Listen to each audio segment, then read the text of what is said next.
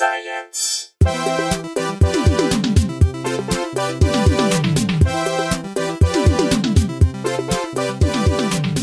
Hey everyone, welcome to Probably Science. I'm Matt Kirshen. I'm Jesse Case. Andy Wood here. Yay! Look at that. We got we got a. it is a returning guest. We've had Shane on before, right? But I uh, believe so, yes. not when he's got Yeah. a brand new special to promote.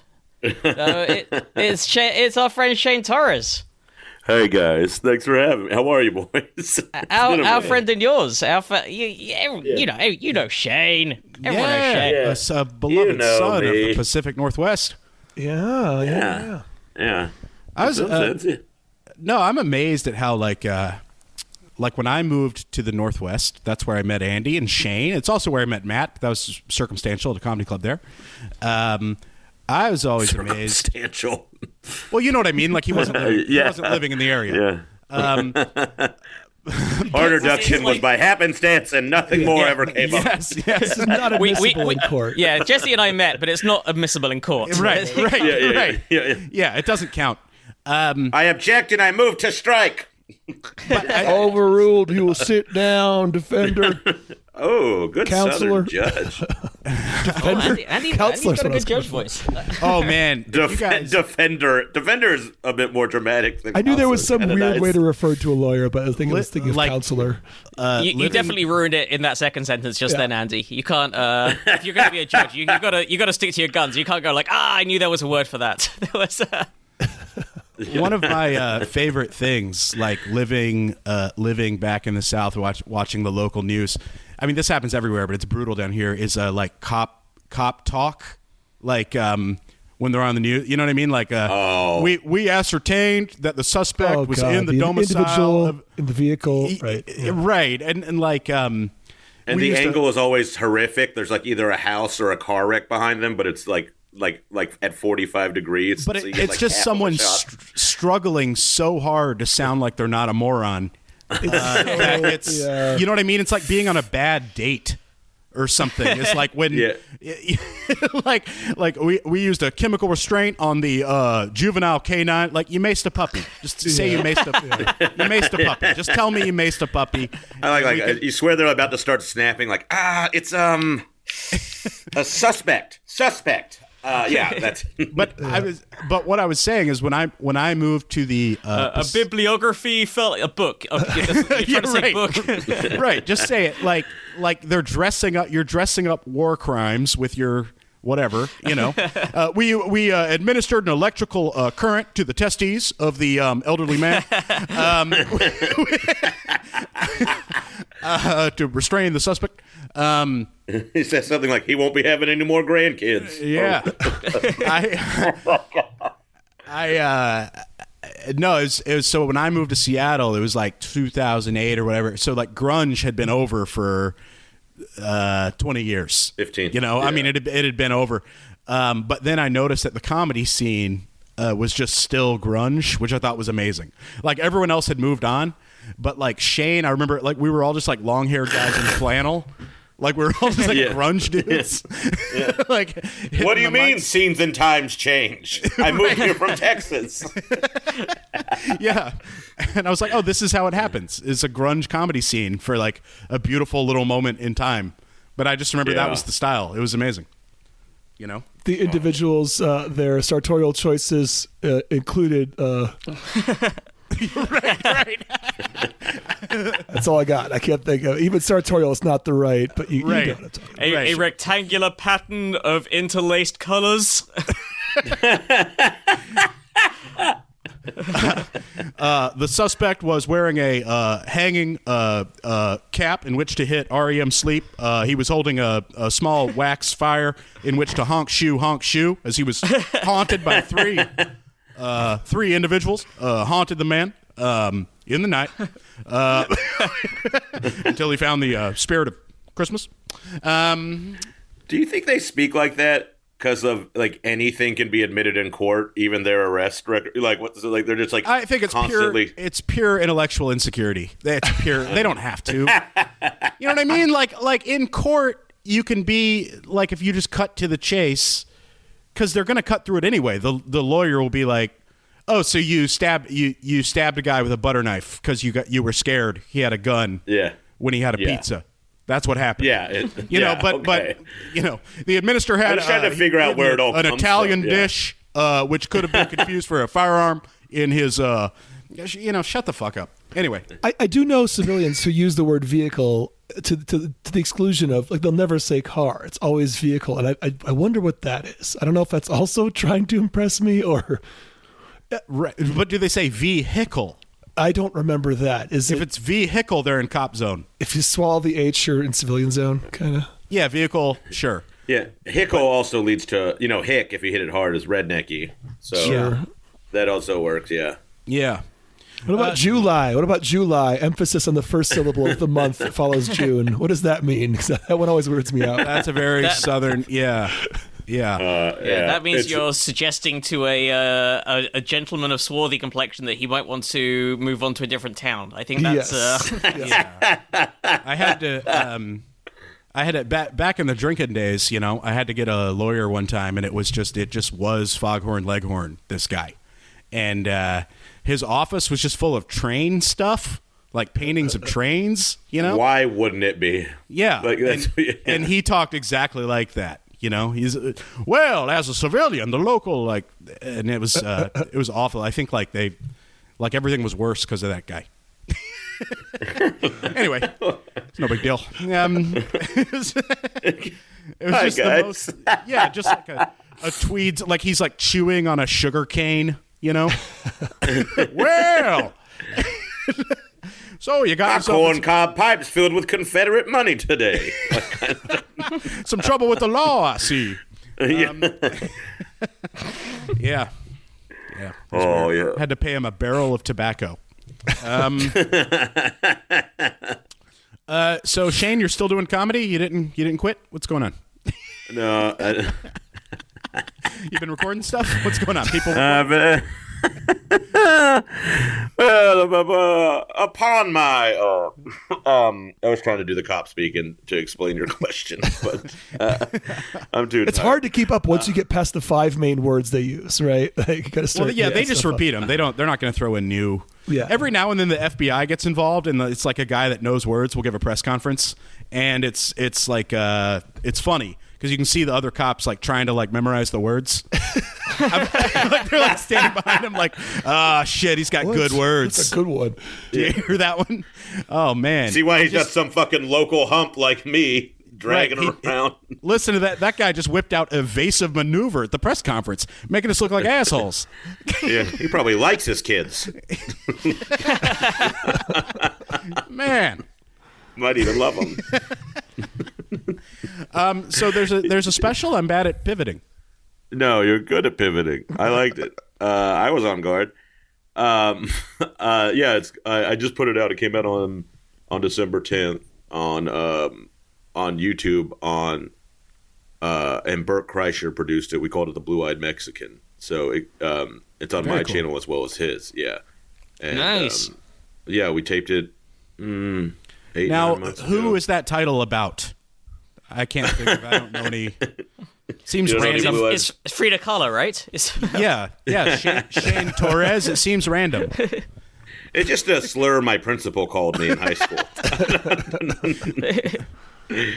I was uh, watching it last night, by the way. I think she's brown-eyed. Oh. she's, she's, Yeah, yeah, and also the the eyes are not the first thing you're going to notice about Frida Kahlo. The eyebrows, maybe. I always wonder though. Like, I've never seen a photo of her, and I wonder if she just struggled with eyebrows. Like, if she had two of them. You know what I mean? Like, Oh, she's just very bad at at painting. the drawing part of it. Yeah, not the uh, growing part. Yeah. like, I always wonder if like the whole like even like the whole Mona Lisa mystery. If Da Vinci just like sucked at mouths, you know. He's just like not great at yeah, just like I just can't get it right. smiling, frowning. It's always I don't know. It's always the same mouth. It doesn't fuck. You just tell And you the like talking to his wife, like they tell me I'm a genius, but I feel like a fraud no matter what. You're the only. The uh, the Norm Macdonald as the sketch artist who did the Unabomber. Yeah, yeah, yeah. It's just every ca- every spot suspect he does has yeah, he's bad at hair and eyes, Yeah, right? The ten gallon hat killer. Oh, I miss him. sketch. I miss him so Yeah. much. Yeah, Oh, man, that one that one hurt. That one hurt. But Yeah. there Yeah. are comics that are still uh, there are comics that are still with us, and they're very funny. Some of them are blue-eyed Mexicans, and Thank uh, you. and they got a special on um, Yeah. on YouTube. Yeah. I, Produced- I was On I was y- watching it last night. Very funny. It also, man. I, I totally forgot about how, how your COVID went down. And good lord, I don't know if you want to No, save that know. for people to, I- to what's watch on the special or not. I don't want What's to like, going on? feed you I a- didn't- Um, I went to Los Angeles like everyone else, ready to capture a dream. I had an Sure. opportunity with a streamer, and then not only my like I know a lot of people go to Los Angeles and their world falls apart, but the whole world fell apart. Oh, And right, right. yeah. And uh, it was a true beating uh, to get the way I got it. Uh, I don't know if I want to spoil it, but Yeah, I- I wasn't short, trying to uh, There was a home invasion. I was Oh homeless. my god! Yeah, uh, I lost my dream, and I was afraid I was going to die. I I think those are kind of the broad strokes without giving away the bits. It, I um our our mutual friend and friend of the podcast Augie Smith. Um, oh, you know, first he- comedy mentor. When yeah when he was like in the uh like in his 20s or something it's so funny to me how things like weird stuff will change the trajectory of not just your career but your whole life. Like he moved to LA and he's like you know young hot he's got some heat you know he's he's down there. And um his air conditioner went out in his car and he couldn't like and it like he, he didn't have the money to get it fixed so it was just like it was too hot so he just like went back to Portland and then like moved back to LA like 20 years later. and it's just like, man, his his like just like a coolant leak like altered his whole life. You know, it's so like weird to me. It is like what like sometimes truly though like the greatest fortitude sometimes is found over the smallest things. Like so I got it. Oh, I, I think Augie uh I mean it wasn't how long has he been in Los Angeles now? 10 years probably? probably more than ten. I'm Yeah, guessing. probably 10 or 11. Yeah. Yeah, I think Augie gave me that car. Oh wow. Yeah, I, I helped him move, and I think I, I think he gave me a 4Runner because I helped him move, and um, yeah, and then it, it literally broke down three weeks later. When uh, Uh, when did you help him move, and did you have to move that giant photo they used to keep over their bed? I bet it's still there. Come on. It's, there's no way it's still there. Uh, the first time, I, it was the most awkward, like one of the most awkward moments of my life when I was helping them not move, but move something, like move a bookcase, and and uh, we walk in, and I hadn't seen the photo, and uh, I was just like, Jesus. And never mind. Uh, never mind, guys. Never mind. Don't worry about it. I love teasing this thing where he's not, like- not paying it off. It- this is they're great. like riding a like a griffin or something like that, or No, this was just a very it was a very tasteful photo of his now wife. And uh and I was like, "Oh, well, I'm not sure if I'm supposed to is this cool that I'm here? Like am I, why are we looking at It was hilarious. It was awesome. and now I think it's yeah, it's both of them like with swords on a griffin or something. It's like a, a nice, you know, a tasteful 80s metal album painting. awesome. yeah, I uh well. The photos I remember of Augie helping him move were ones with him with hair, and they were headshots, and it was almost as like, should I be seeing this as yours? Oh, yeah, yeah. Yeah. Oh man, it was bizarre. Like short and had like a sweater, vet, like kind of like one of those sweaters that like doesn't have sleeves, you know, like you would wear a, like a white T-shirt underneath it. It was bananas to see. That, that guy, I- just, I, I hadn't heard that story about the air conditioning. It's like, what's the opposite of Lewis and Clark? Is, does he know what our ancestors like did to cross the? I don't know. The car's a little warm. Going a thousand yeah, but miles. also like if if the if the goal of the like uh, of the Pacific Passage was just to like tell some dick jokes, they would have turned around. Also, right, right. I'm sure I'm sure Augie would have stuck it out to discover new lands. You know, Sure. Yeah, he could have. He got. Yeah, he. They could have told fart jokes on the other side of the Cascade Mountain range. he didn't have to. that had to suck my so much to like see the Rockies. Like Oh. going going west, I can't even imagine. I've never been that bummed out. Of like you're just like the ocean. I can feel it. Fuck. Like Lewis, you fucked us again. You fucked us right in the ass. like this country keeps going. Like this is unreal. And some like Go some- north, he says. the- Go north, he says. Also, if you if you were just descri- told it in advance, you're like, the Rockies doesn't quite do justice to the fuck off massive mountains that you're about Yeah. to see. it's gonna Yeah. get a little rocky. Just gotta get over some Rockies. oh, right, right. Yeah, it sounds like a like sort of a tummy ache kind of thing. Like, yeah. yeah. Oh, so- not- not yeah, really yeah. something- oh, we- sorry guys, we're gonna have to spend uh, half a day scrambling over these Rockies that I've heard about. right, right. Everybody, you might get a pebble in your shoe, uh, so everybody make sure your laces are tight. And someone's yeah. left this foreboding sign that says, "Beyond these peaks lie nothing but one nighters." Yep. Oh God. Yeah, yeah. I love. What uh, is it? I, how much do Lewis and Clark and Harold and Lloyd from Dumb and Dumber actually have in common? I don't know, It feels like a feels like a Vulture article or something. Oh yeah, yeah. Actually, that's a great.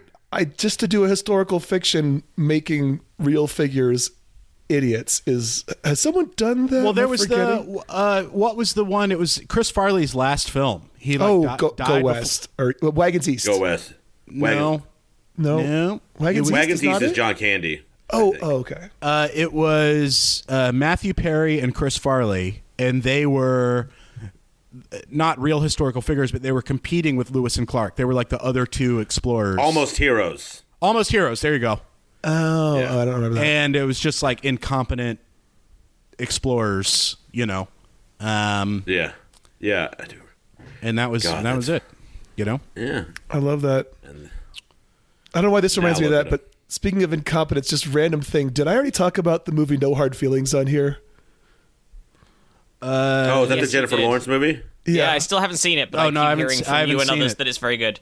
I love it, I and I, lo- it. I hope it heralds a return to just like idiot Real comedy. pro- idiot protagonists. Yeah, like especially Yeah. it's the fact that it's a woman and an Oscar-winning ac- actress. I think is so great because I think for a while we were like pigeonholing women and like they they could only be strong and brave. It's like no, women should be allowed to be funny and dumb and like flawed and yeah. No Well, hard one of those things. One or two of those things.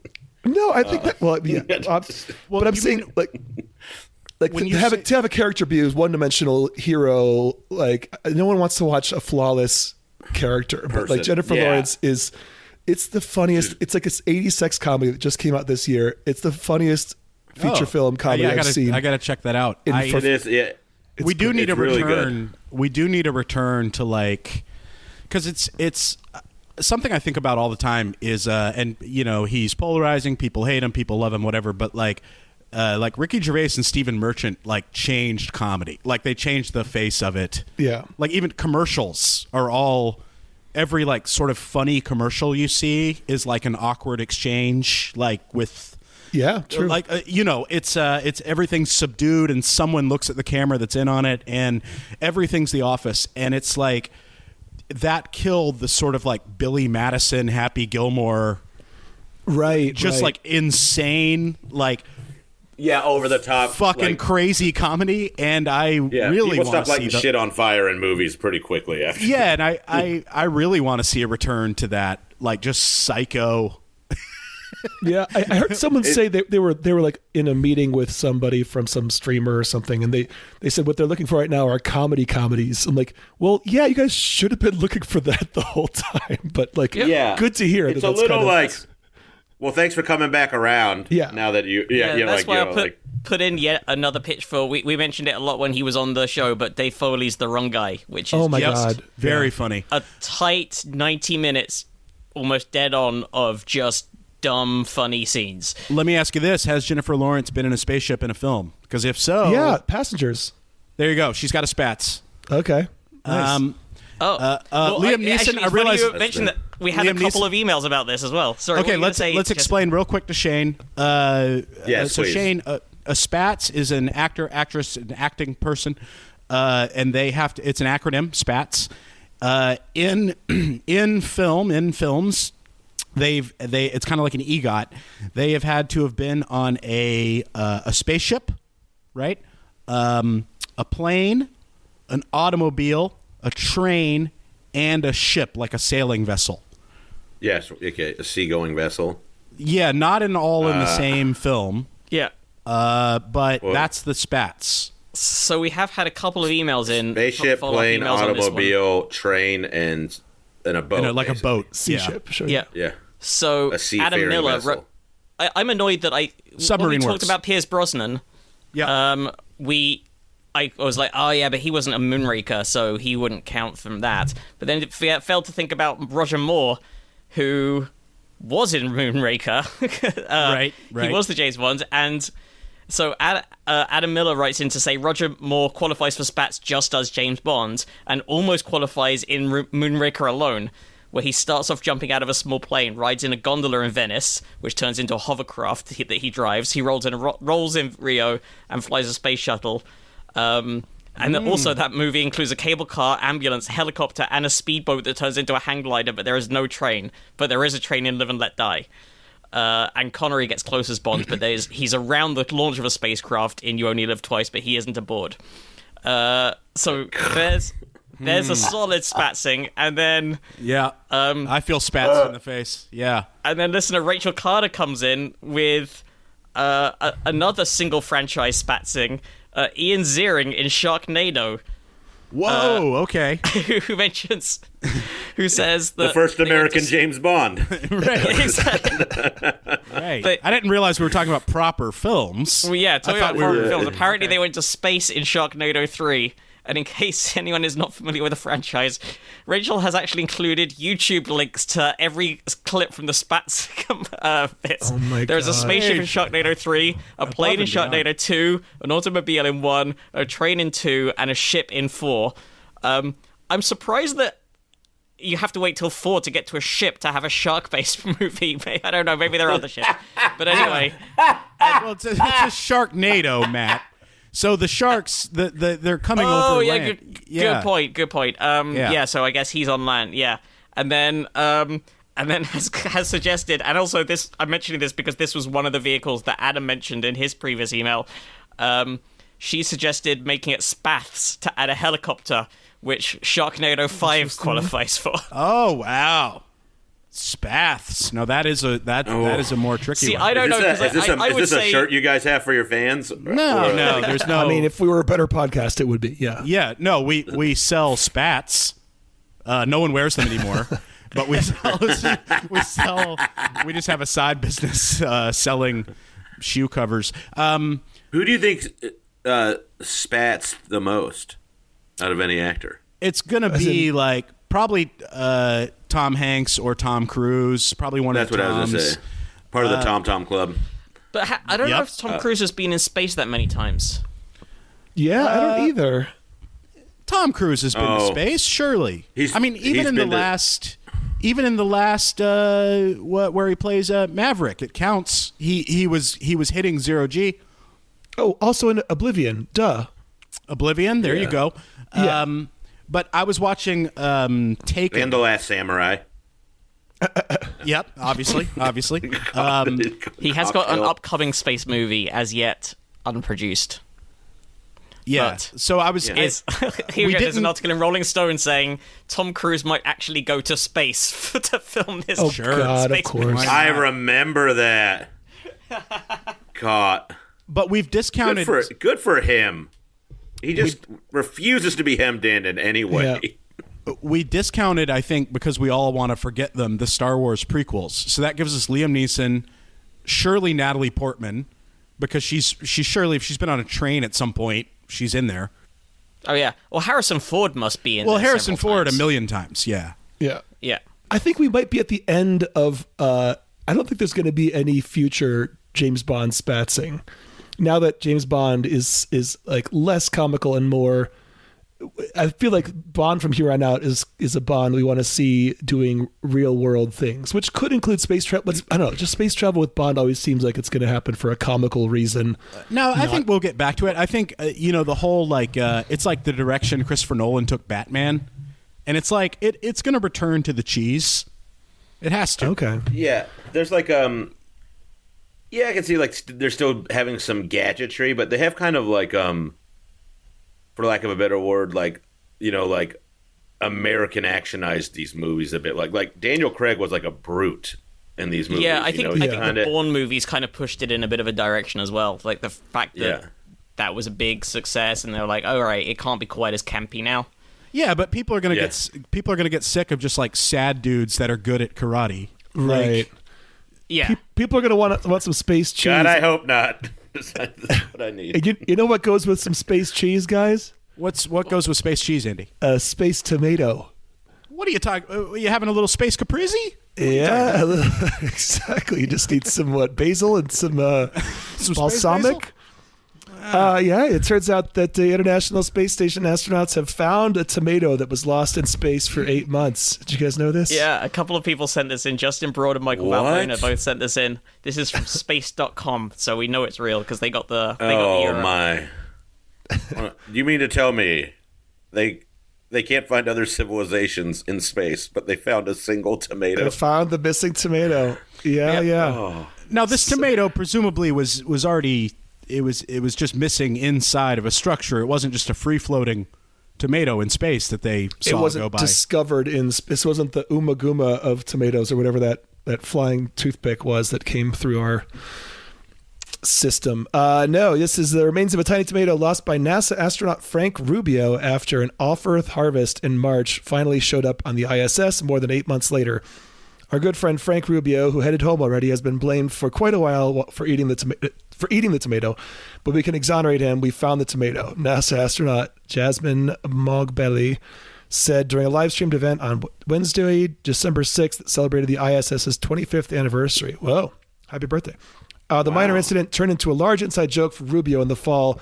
The one inch wide red robin dwarf tomato was a part of the final harvest for the Veg 5 experiment that Rubio himself had tended through most through some growing pains. Each ISS astronaut received samples of the tomatoes after the March 29th, 2023 harvest, but Rubio's share, stored in a Ziploc bag, floated away before he could take a bite. The missing tomato was first discussed publicly on September 13th when Rubio I'll never his own forget. I'll never forget know, when they right? went public with the tomatoes. I remember where I was Yeah, walking we my all- kids to school. we all do. Yeah. I say it was an inside job, is what I think. But uh, um, when Rubio had his own event in space, marking an unexpected record year in orbit for a U.S. astronaut. Wait, why was it an unexpected record here? Oh, problems with Rubio's Russian Soyuz spacecraft, which were eventually resolved with the launch of a replacement Soyuz, doubled his expected six month stay. Asked and answered, Andy. Uh, I spent so many hours looking for that thing, Rubio joked during the ISS live stream. I'm sure the desiccated tomato will show up at some point and vindicate me years in the future. To be fair to Rubio, the ISS is larger than a six bedroom house. I didn't know that. And in microgravity, things can easily float away to unexpected corners. NASA's procedure is usually to check vent intakes, but in a station crowded with 25 years of stuff, it's easy to lose track of individual items. Also, the tomato search did not unduly occupy his time as Rubio's Soyuz crew performed hundreds of other science experiments despite the stress of the delay. If anything, the situation may show more about how to deal with the unexpected when growing plants on the moon or Mars, which the Veggie series of experiments eventually aims to achieve. So, reporters asked him about the lost tomato on October 13th, about two weeks after he safely returned home with his delayed crew. Uh, he lamented that the tomato never came to light despite 18 to 20 hours of my own time looking for that. Uh, Rubio may have exaggerated the time spent for humor. The reality of the problem, you know, the humidity up there is like 17%. It's probably desiccated to the point where you couldn't tell what it was, and someone just threw away the bag. Hopefully, well, someone will find it someday, a little shriveled thing. Uh, while the tomato was a light part of Rubio's mission, not all of it was so easy. During the same October event, Rubio spoke about how difficult it was to stay away from his wife, children, blah, blah, blah. Uh, yeah, he said if he'd known it was going to be a year, he wouldn't have asked for the mission. But as Rubio took some time and space to absorb the news of the delay, his connections offered unconditional help for him and his family. Uh, let's get back to the tomato. I want to see. Did they don't say where they found it? Can we also talk like. about how bored they must be in space if they're like doing an interview and they're like, "Well, Bill lost a tomato. That's kind of our big thing right now." Becomes like the inside joke for the whole year. That's the one story you Yeah. come back with. Right. No wonder the moon race lost its enthusiasm after a bit. Just in in the like, background someone- of the in the background of the live stream, there's clearly just like an alien hanging out, and they're, they're like, this tomato It's like such a Simpsons joke. right. They don't even. Yeah, yeah, yeah. In Rod we trust. Yeah. Oh, Uh, God, so that's yeah, I guess they found it, but we don't get to see a picture of it, nor do we find out where they found it on the ISS. But it has been found, so Rubio Google space not- tomato and just see what comes up. yeah. Oh, to me. So the tomato is a fifth so- of its way to getting its spats. If somebody can um, Yes, yes, take it for a little. yeah. Oh my! There's an insane amount of coverage on this. Is there if you look up space tomato? Yeah, I googled space tomato. There's like ten articles that pop right up, and it's all and like the New York Times and CNN. Like, yeah, good for these guys. Good for that Astronaut's name cleared. Okay. This Everyone's tomato is the- some fun. Yeah, Man, this if you- tomato if- is the face dog 420 of of of 2023. Some of this is What was that? brutal. If if you uh, so if you Google space tomato and then click on images, s- there's all this like AI art that people have used for these articles, and some of them are like they're insane. Like I don't know what prompts these people Oh, put in. This but is like a bunch of astronauts like staring at a giant tomato. It's it is weird. I'm not getting the same. Okay, wait. I guess this one does look like. a space tomato. yeah. Which is like just a picture of Joe Pesci on a rocket ship. No, but Like, these, it's yeah, just like- it's- these all look like ELO album covers or something. Space Tomato was the uh, alternate um, uh, title for my special, The Blue Eyed Mexican. Oh, Yeah. Yes. Yes. Yeah. Different nickname, different time. But it was. wow. These are I interesting. uh, I was looking at Science Alert because that's normally good for stories, and um, and I was looking at a different story, but then I couldn't resist this link to thing. Uh, I mean, this is it's scientific enough, and while we are talking about things that get lost or things that shouldn't maybe shouldn't be taken into certain environments. Um, I've had an MRI scan before. In fact, I had one uh, for the show. Or if you remember back, um, Yeah. we did a fMRI study related to brain creation of humor. If you go way back uh, in the archives, but um, uh, they're very, very conscious of you not taking any metal into the MRI because it turns into a giant. Ma- it's a massive magnet, so you got to take off any any jewelry. Uh, you know, any metal parts inside you, any, you know, anything like that. That you, you know, they you go through this very thorough um, Yeah. checklist. Um, so I'm not entirely sure how um, a woman in Wisconsin, a 57 year old woman, thought it was a good idea to go in with a concealed gun oh uh, my god. Oh my god. that then fired, unsurprisingly, when it was in. Uh, Oh, or and- oh, luckily, only uh, got away with minor injuries consisting of clean entry and exit wound through subcutaneous tissue. Uh, but yeah, don't take a loaded gun into an MRI scanner. I mean, or do, but at least get like super high speed slow mo footage of what happens because I'm Yeah. I'm fascinated. Yeah. I mean, even a bullet separate from a gun is a bad idea in MRI. does Yeah. a person that dumb really deserve health care? I, I would have assumed they That's would not just trust you to be like, uh, just you have to tell us. I- I would assume they also like, have you walk through a metal detector. Like, it, it- you could just Yeah, they, no, they mess don't do that, and- but oh my god. but they do. But also, normally, if you go into an MRI, you, you like you get changed into like you're in a hospital gown and stuff. You're Also, not that like right? Yeah. there's not many places you would normally have metal concealed on you. You know, they go through all the normal like, do you have any piercings? Do you have any? Are you wearing jewelry? Take off your watch. Take off your earrings. Like anything like that. and the article Uh, offers no details on that part of it, so I I don't. Yeah. Also, no pictures. No pictures. Um, but also, it says in this article, a shockingly similar incident took place in Brazil a few months prior, which was a fatal incident, where uh, his own gun fired in close proximity to an active MRI scanner. I don't know whether he he actually was being scanned, though. Maybe it was one of those like um 3D printer guns. So she Oh, thought, like but- maybe the bullet was the bullet was just like because they're like made of like like carbonite or plastic or whatever, you know. She's Malkoviching Maybe- it in line of fire. Yeah, and she just thought, oh well, it's just a bullet. It's not that much metal. And then, you know, she did it. Um, so the Brazilian guy was a 40 year old lawyer and vocal supporter of gun ownership who was accompanying his mother into the scanning room and retained the weapon in spite of verbal and written requests to remove all metal objects prior to accompanying her. So of course, he's a vocal proponent of guns. I'm sure she is. Yeah. But I You know, didn't like, realize that it's existed in Ambivalent Brazil in the same way. guns, Right. But it's just like, yeah, man, it wouldn't be so hard for you if you weren't the one speaking on this stuff. like, like this is the, oh god, fuck these people. So dumb. Uh, by the way, the the woman who survived in this story, if Forrest Gump style, she was shot in the buttocks, in the uh, the right buttock area. It's the best place to uh, to get shot. yeah, be it- sad it- if you yeah, have it to is. She- Choose. Yeah. It would be really she funny. She was if- examined by a physician at the site. Uh, yeah, I've, both best place on the body and best place in general, in that she was in a hospital. So Right. uh, a doctor right there examined the, according to the the FDA report, examined the entry and exit holes as very small and superficial, only pe- penetrating the subcutaneous tissue.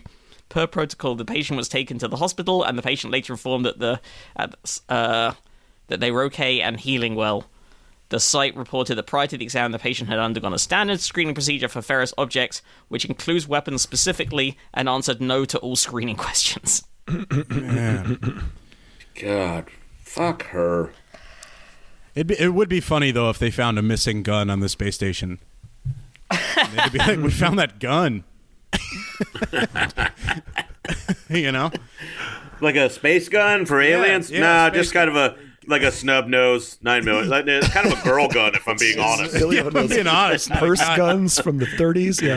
Yeah. yeah, yeah, yeah. It- It's got one of those wheels that turn around. It's like the kind Danny Glover used in Lethal Weapon. It's not like sexy, but it's classic. yeah. You ever see Predator Two? You know, at the end of Predator Two. Uh,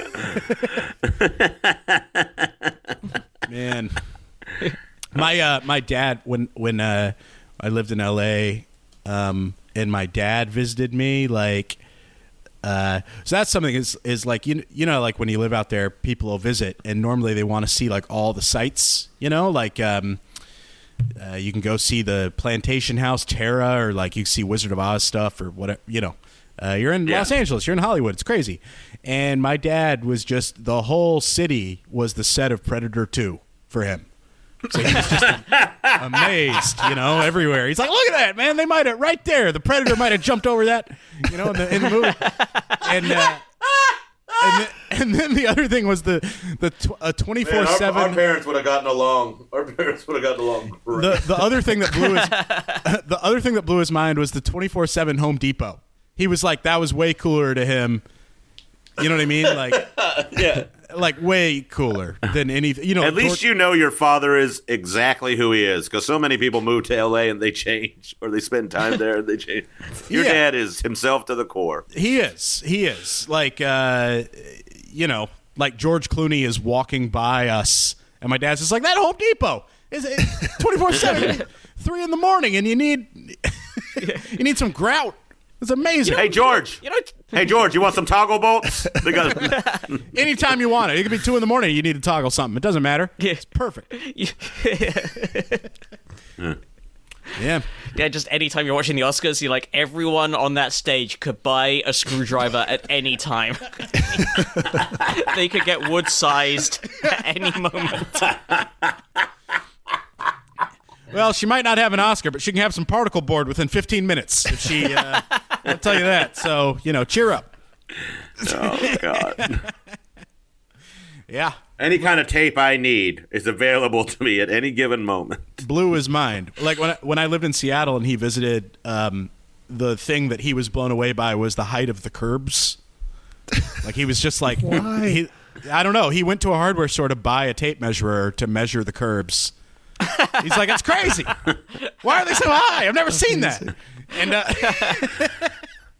you know, and there's yeah, Eddie Vedder is Well, like like, well, behind us well, playing a free show. You know, and Is it- well, it rains a lot, so maybe it helps prevent flooding or something. I don't yep, know. yep. There you go. Easy answers.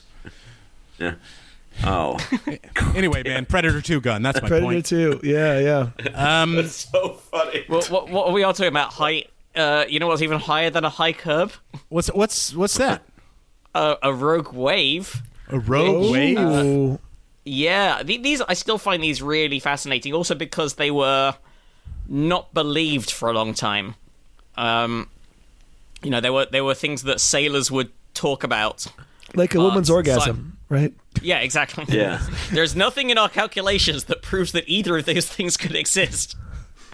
But um, yeah, because they they thought it um sort of mathematically could, couldn't happen, you know, in their various models. But yeah, they they've since you know come up with new sort of uh new models that do explain the possibility of rogue waves, and the highest one ever recorded um, was in has has been confirmed uh, as having happened in February 2022 from a a lonesome buoy that um, off the coast of British Columbia, so not that far from where you guys all used to live.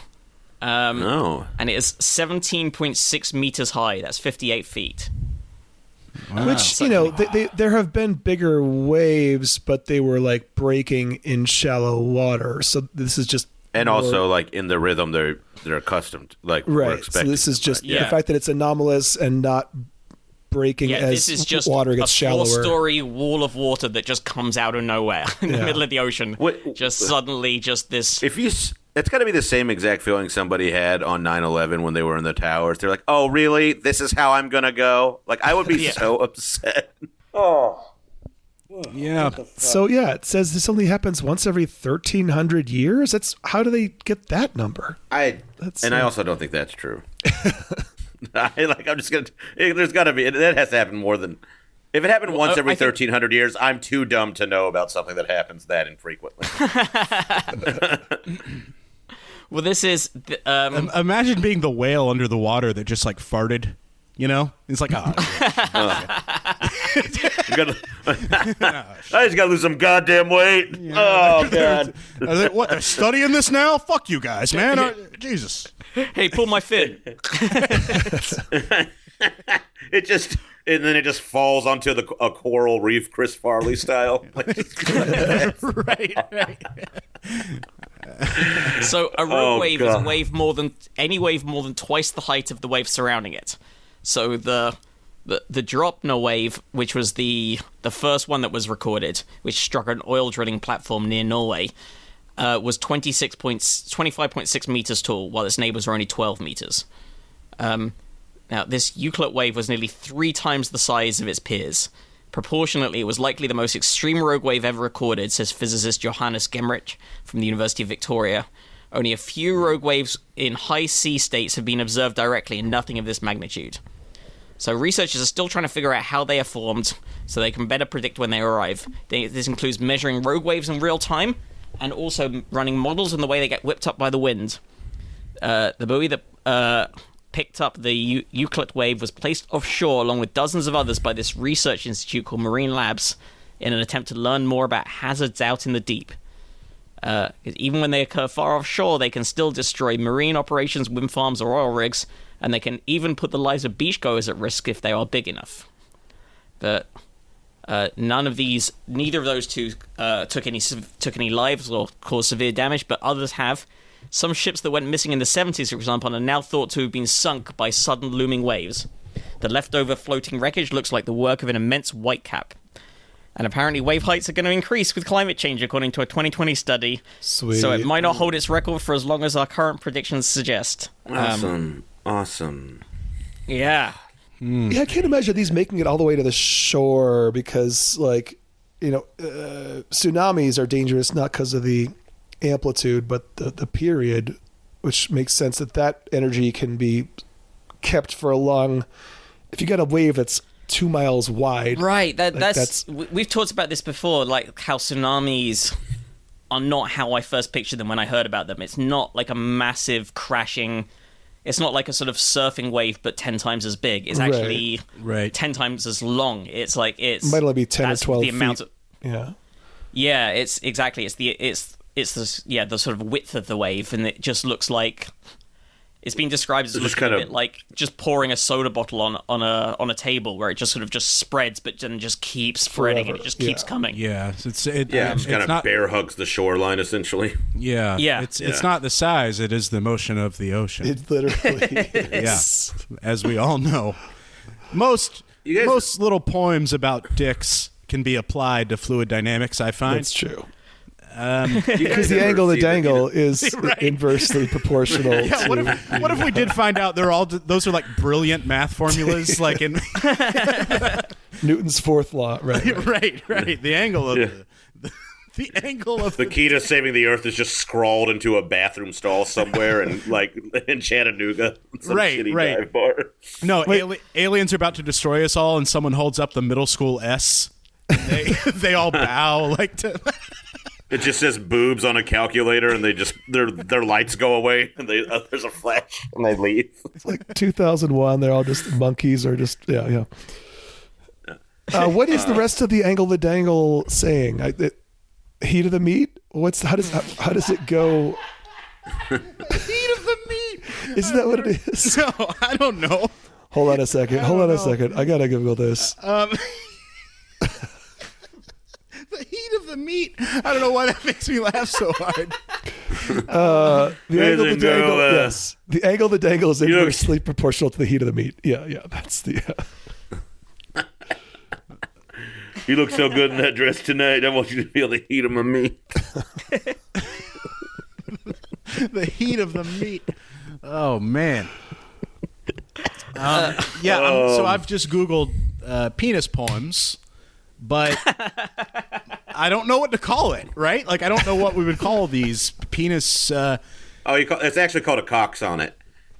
okay, okay, yeah, cocks on it. Yeah, because these are just like weird sort of books, poetry of the penis. I, I'm seeing them called chode odes. Anybody else? Yeah. Uh, Or anyone, anyone got any limmer pricks? How many female subscribers did we just lose in the last 90 seconds? Oh yeah, yeah. There we You go. know, what- you know what could get them back? Did you guys hear? So those those those. Uh, I just want all I want all the listeners to know that those uh, resigned sighs we did are as we were all trying to think of more. Yeah, oh, totally. This was Yeah. not. Uh, I was give up. like, was- uh, Yeah, I was going to do something with like stand. pentameter. I Yeah, I was going to do something with like stanza, hanza. I couldn't get it together in time.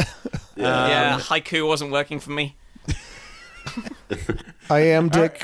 Uh, whatever. Yeah. Yeah, yeah. I am Dick Pentameter. Yeah, there, there Sure. you go. Yeah, there you yeah. go. There you go. Yeah. Yeah, Ch- ode. Well, Well, I did show Emily but yeah, yeah. Dickinson Yeah. Oh, yeah, yeah. There you go. was there the whole time. Yep. Oh, I'm just, I'm drifting. Should we do us So uh, uh, let me tell you guys something really Paul quick. lad. Uh, um, ba- ballad? Uh, we're get, we're really So- we're really scraping the barrel now. speaking of uh, global warming, uh, and speaking of stuff we might talk about in a second, um, uh, Nashville just had some insane tornadoes right here. Did Yeah. Oh awful. no. Yeah, I was. this- I, I, I thought about you when that was happening. I, I figured it wasn't that near you, but um, It 'cause I was. would've It was about like but- just. Um, I was at my parents' place at the time, so safely like thirty miles south. Um, now, of course, with these things, until it actually like rolls through, you can't. It's not like a hurricane. You can't say like it'll be on this street. Yeah, there's no, they're, time. they're So- erratic as shit. Yeah, so I was I was in the risk range, right? Like I was in But that. how far from a hurricane? Sorry, from a tornado rather. Do you like if let's say a tornado passes like half a mile from you? Do you still do you I can- feel distinct? It, like is it I is can- it very I've been in or is them. it yeah, I've like- so I've I've been in 'Cause a I know, like, half a t- miles a half mile away is very very close. Like you, it, depending on the severity of the tornado, you would absolutely like lose shingles and st- like that's close. okay? You'd, I am- you'd hear it. You would the air pressure would change. It'd be terrifying. Can I, sh- can I share a quick story? If Share that's it. fine. Yeah, yeah. I, a tornado story. I um, in high school, one of my jobs my last year was to clean a post office, and a tornado was coming through downtown Fort Worth, uh, or towards it. You know, like that, like you said, Jesse, you don't know where they go, right. and it the the uh, post office I was cleaning was just outside of downtown, and it came like I had to hide in the parcel cage to for because of falling debris and stuff. Yeah. Uh, in the post office, and I went outside, and there was a Sherwin-Williams paint building across the street before, and then it was just complete it was rubble. gone. Like yeah. gone Wow. completely. Yeah. Like and the roof, half of the roof was off of the post office. It's Yeah. like It was very very close. Yeah, these these came in at uh, F two and F three, the ones that just went through Middle Tennessee, um, and it's it's interesting too because radar has gotten so good that they can tell how high the debris cloud is, so you can sort of because the the um, that rating is given after, right? Like they do surveys to figure out the strength. Um, Do they put those balls up there that like Philip Seymour Hoffman wants them to get into? The no, thing they don't to- do that. to- There's no bad guys in the black Oh, trucks. Everyone's kind of on the same team, but They are remaking that right now. My friend is filming it. What? Oh Yeah. my god! I think they already I'm- remade it with I- sharks, apparently, and Yeah. so good luck. I'm I'm fine with it if I'm being 100 percent honest. I can't Oh yeah, wait who to see it. Yeah. but the the um, Who cares? God. but I mean, these like- debris clouds. Sorry, I'm not. Go ahead. You go ahead, Andy. Get it out. I No, haven't no, no. talked to you that much recently. No, I'm just God. saying. No, Judge I, me. whatever I hated about Judge- that movie 25 years ago has now become campy love. So like, sure, yes, Yeah. I just don't want to think about anything, and that movie will do that for yes, yeah, yeah. yeah, yeah. I um.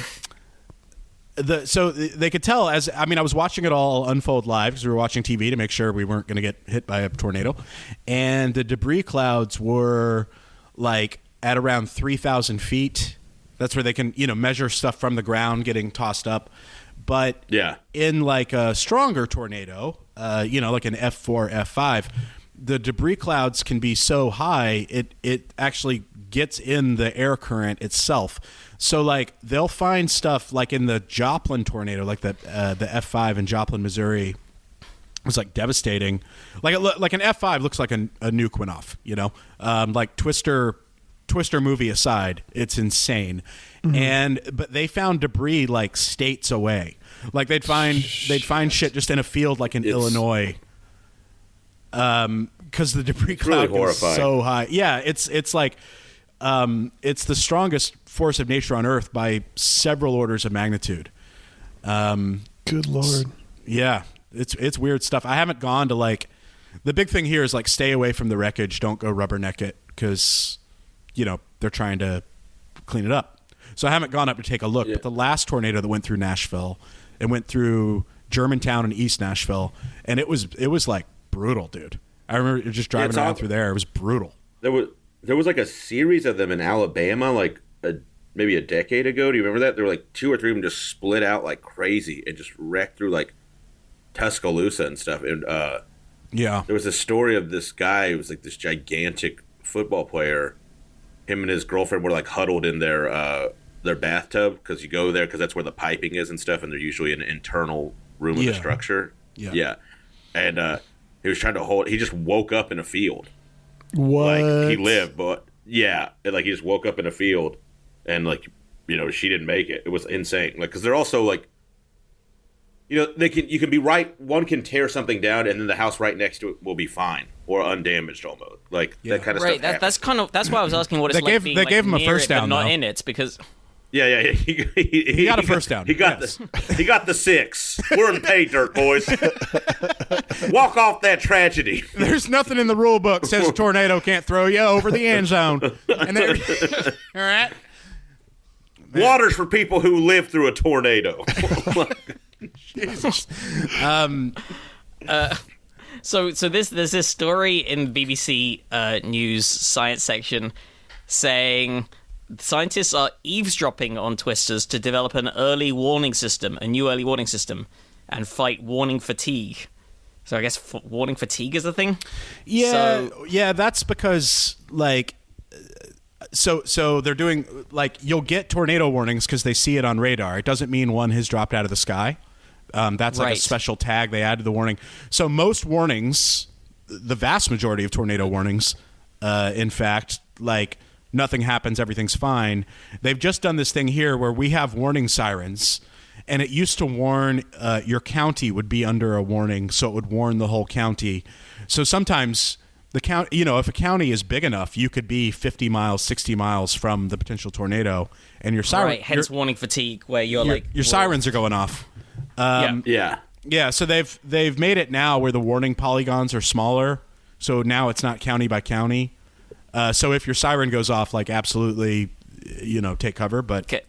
sorry, Yeah. Yeah, I was, no, ex- no, I was these guys- explaining the fatigue because like every spr- No, that's good to know. From like having uh, being someone who's never been anywhere near a tornado. Um, you know every spring for the- every spring you'll be under like 50 tornado warnings and like most of the time it's so so a lot of people start ignoring them which is a pro- which of is a course problem you would. Yeah. yeah Or Yeah. or wa- like there's a difference between a watch and a warning too. Like a watch is they're looking for it, and a warning is they have seen I've it. seen one. So right? like, well they've seen it on Yeah, radar that the, so like radar doesn't go all the way to the ground so there's Yeah. rotation happening in the sky which means like there could be one on the ground um, but it's a, a warning isn't like an eyes on thing and they didn't even have tornado warnings until like uh, i think the 50s because before that there were devastating tornadoes that would kill tons of people with no warning because uh, they didn't want to freak people out like they thought it would cause mass panic oh, yeah, we used to have. There this was one like, like a newer thing God. there's a siren by my high school, and they would test it like once a month. You know, yeah and it would go off in class. And like I remember one time in class with my buddy Mike, they it went off, and he just like flipped his desk over, and he yelled "tornado." Yeah. you know, like looking back, it was pretty funny, but now, he, he- like I, I kind of think he was a genius. You know, yeah So, so if a tornado's coming near you, humans will hear the sounds of a tornado, which I'm sure both Shane and and Jesse are familiar with, which is starts with rustling of leaves, uh, squeaking of hinges, and the creak of nearby trees. Then a deafening rumble, like an approaching train. Uh, terrifying screech of nails being ripped from wooden boards, and unpredictable thuds from thuds from flying debris.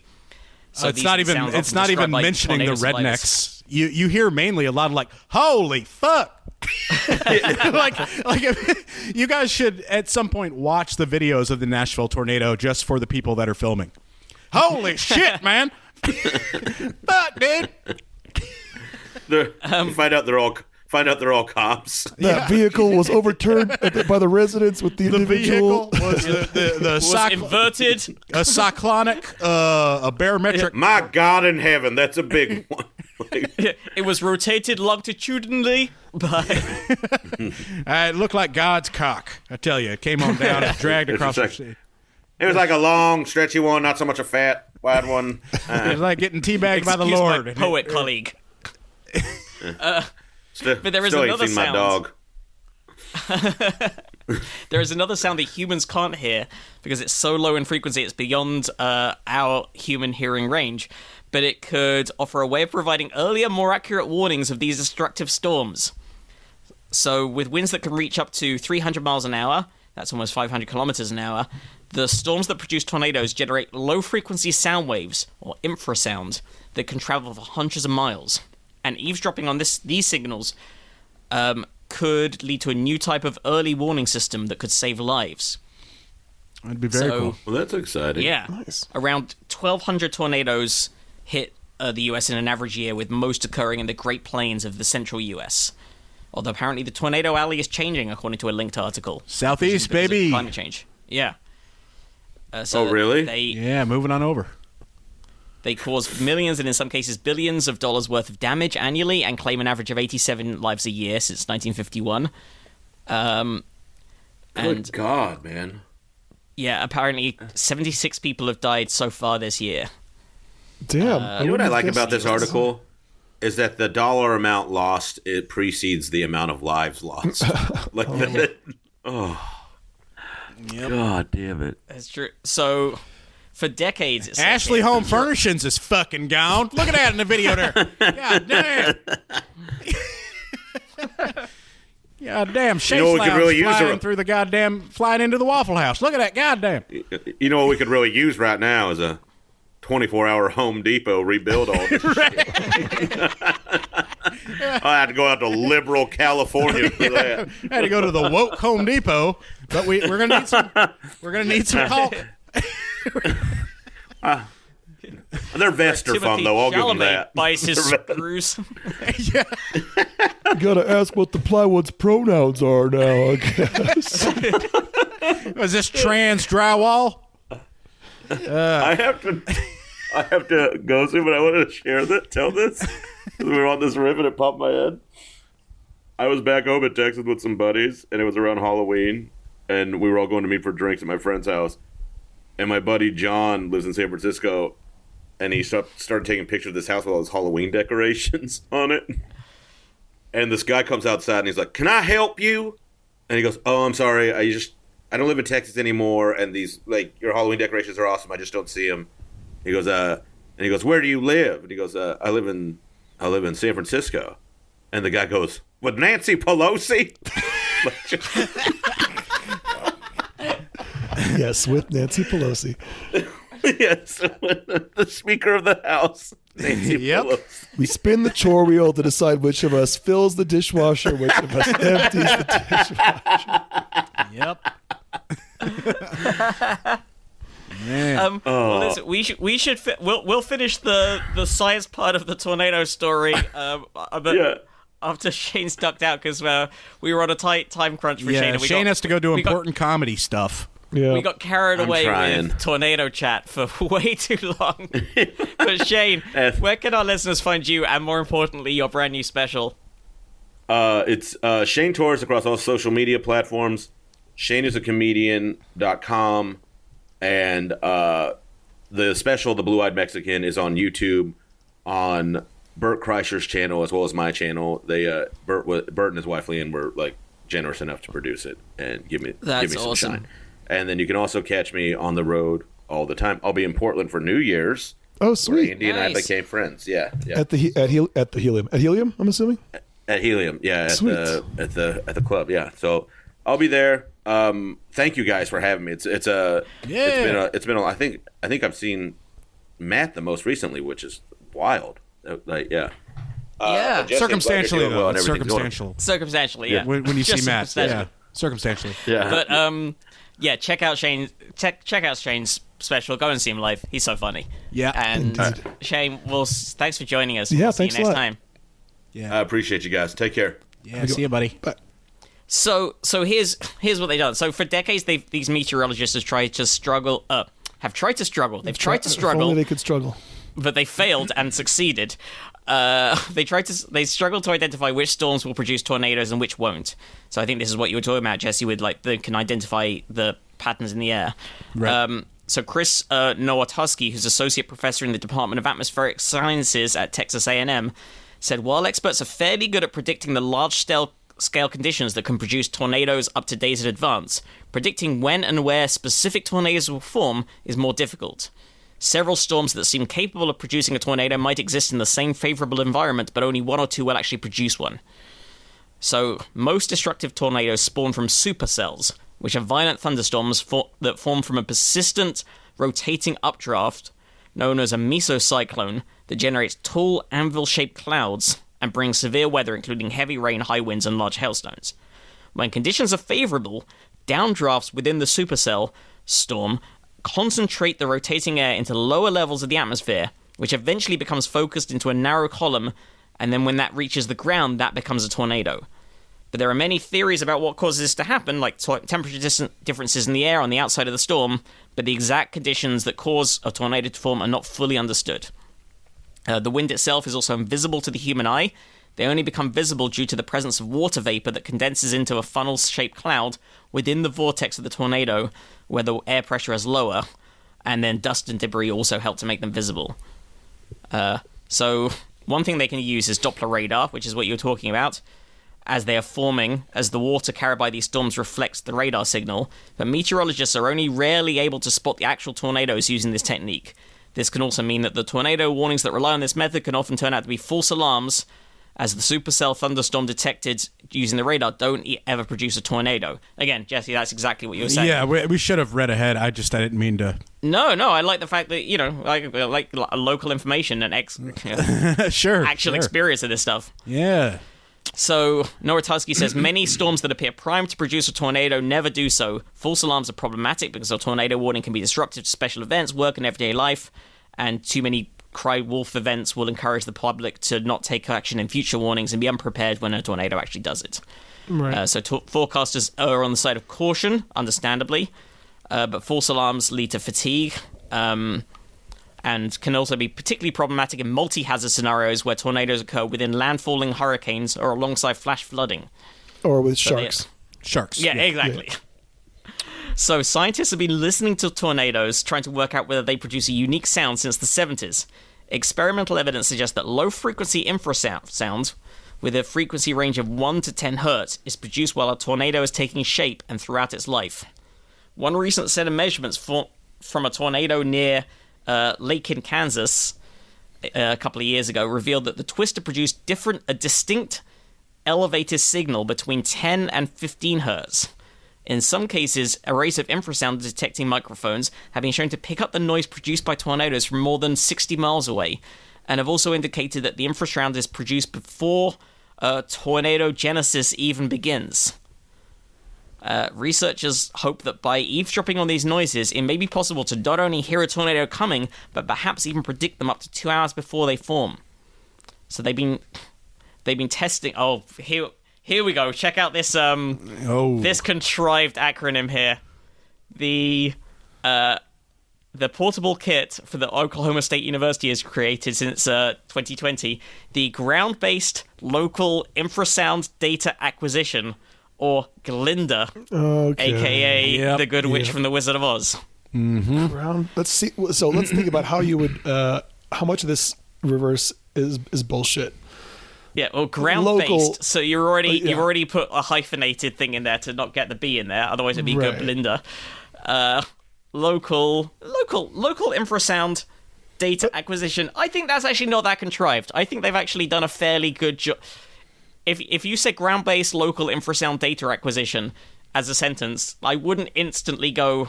You've reverse. That's Right. you've backronymed that. But then you've given up on the B, but you've included the N, uh, and local is definitely a bit superfluous, as opposed to what long distance, like whatever. Yeah. It's- Oh yeah, it's- yeah. it's Sorry, I, around- I missed. Yeah.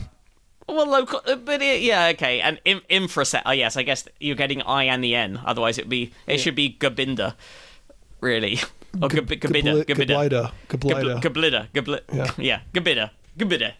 Uh, but anyway, no, fair play. I think that was all right. I, I'll accept that one. It's- I'm okay with it. They hope that the equipment will help storm chasers to better monitor the development of tornadoes in real time, uh, but requires the equipment to be deployed to the right place at the right time. Some researchers, however, are working on systems that could be left to permanently monitor for tornadoes. One group led by Roger Waxler, who's principal scientist at the National Center for Physical Acoustics uh, at the University of Mississippi, are planning to deploy four, four permanent arrays of high tech sensors in South Mississippi to detect infrasound signals, which they hope will provide a way of constantly, consistently monitoring and detecting tornadoes. So, I don't know, yeah. Um, by the way, the the sensors they were using originally designed to detect clandestine, uh, clandestine uh, nuclear weapons testing. Oh, They are state of the art for detecting signals from extremely large explosions. He says. So, which would also generate things in that super low frequency range, I guess. Yeah. yeah, Yeah, I suppose just the air air speed of that. Yeah. Yeah, 10 hertz is almost, you can almost just like make that. Just ba- ba- ba- ba- ba- ba- ba- Yeah, like yeah, that. So, yeah. like, So, so Waxler's hoping at one eventually they can get to the point that they can localize a tornado to within half a football field, which I think is the right unit of measurement for this kind of thing. sure. Mm-hmm. yeah. Yep. Yep. Um, well, we should wrap up the main episode. Uh, guys, anything to plug? Anything people should be aware of coming up?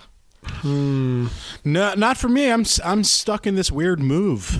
Um, so I should have that done soon, and then I'll be back at it. That's been the number one. Moving during the holidays sucks. Sucks. Ugh. But you know, we'll get there.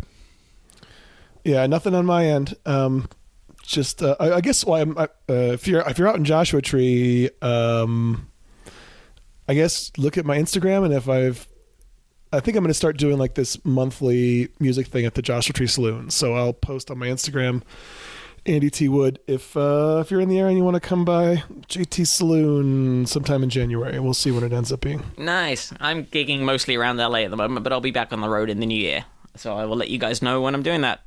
But in the meantime, uh, you know where to find us. We are at probablyscience.com. That's also where the, we post all the links to the stories we cover and our Patreon, PayPal uh, links for people who want to help support the show financially. We appreciate that a lot. You can find us on Twitter at Probably Science, individually at Jesse Case, at Andy T. Wood, and at Matt Kirshen. And if you have any questions, comments, clarifications, or stories you think we should cover, you can email us probablyscience at gmail.com. Uh, but yeah, thank you for joining us, Shane, who has now run off to do shows around New York. And thank you, listeners, for joining us through the medium of downloading and listening to it. And Yes, through the majesty of sound, we appreciate yeah, you. Of through interest. the through the majesty of sound that could be detected at the normal human hearing range. Yep. and doesn't need specialist nuclear explosion detecting equipment.